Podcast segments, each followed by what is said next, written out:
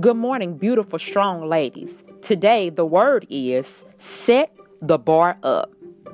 In our lives, God requires us to be blessed in more ways than one. Let's set the bar up and go after our blessing.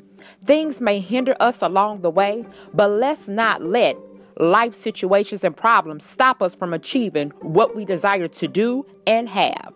We are strong women, gifted women, and lovely women too, who can do whatever we strive to do. No matter what curveball come your way, you keep hitting those balls and don't let those balls hit you.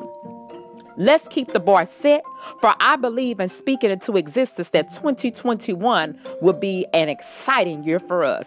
Set that bar up.